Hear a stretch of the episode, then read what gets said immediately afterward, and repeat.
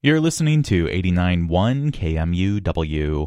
Up now, KMUW commentator Sanda Moore Coleman says there's a lot going on this month in the theater world, including the return of an annual local favorite.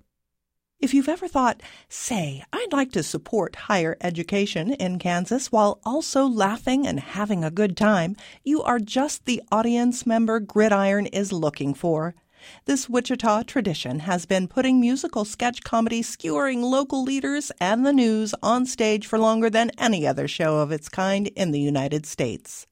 Gridiron is local all the way, presented by the Kansas chapter of the Society of Professional Journalists, with producer director Rick Bumgardner, the artistic director of Roxy's Downtown, Broadway's Carla Burns as musical director, and starring local journalists from television, radio, and print, including some from KMUW. Proceeds from the show support journalism scholarships and education for students in Kansas colleges. You can catch this show at the Orpheum Theater, March 26th and March 27th. Running until March 28th at Mosley Street Melodrama is the comic spoof Dr. Jekyll and Prissy Hyde, written by local playwright Carol Hughes and directed by Steve Hitchcock.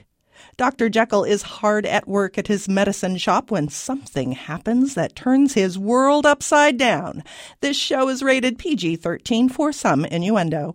And at Roxy's downtown, a pair of one act plays create an evening of laughter with A Day in Hollywood, honoring the golden age of film musicals, and A Night in the Ukraine, a Marx Brothers esque farce. It's Wednesdays through Sundays from March 11th to March 22nd. For KMUW, this is Sanda Moore Coleman.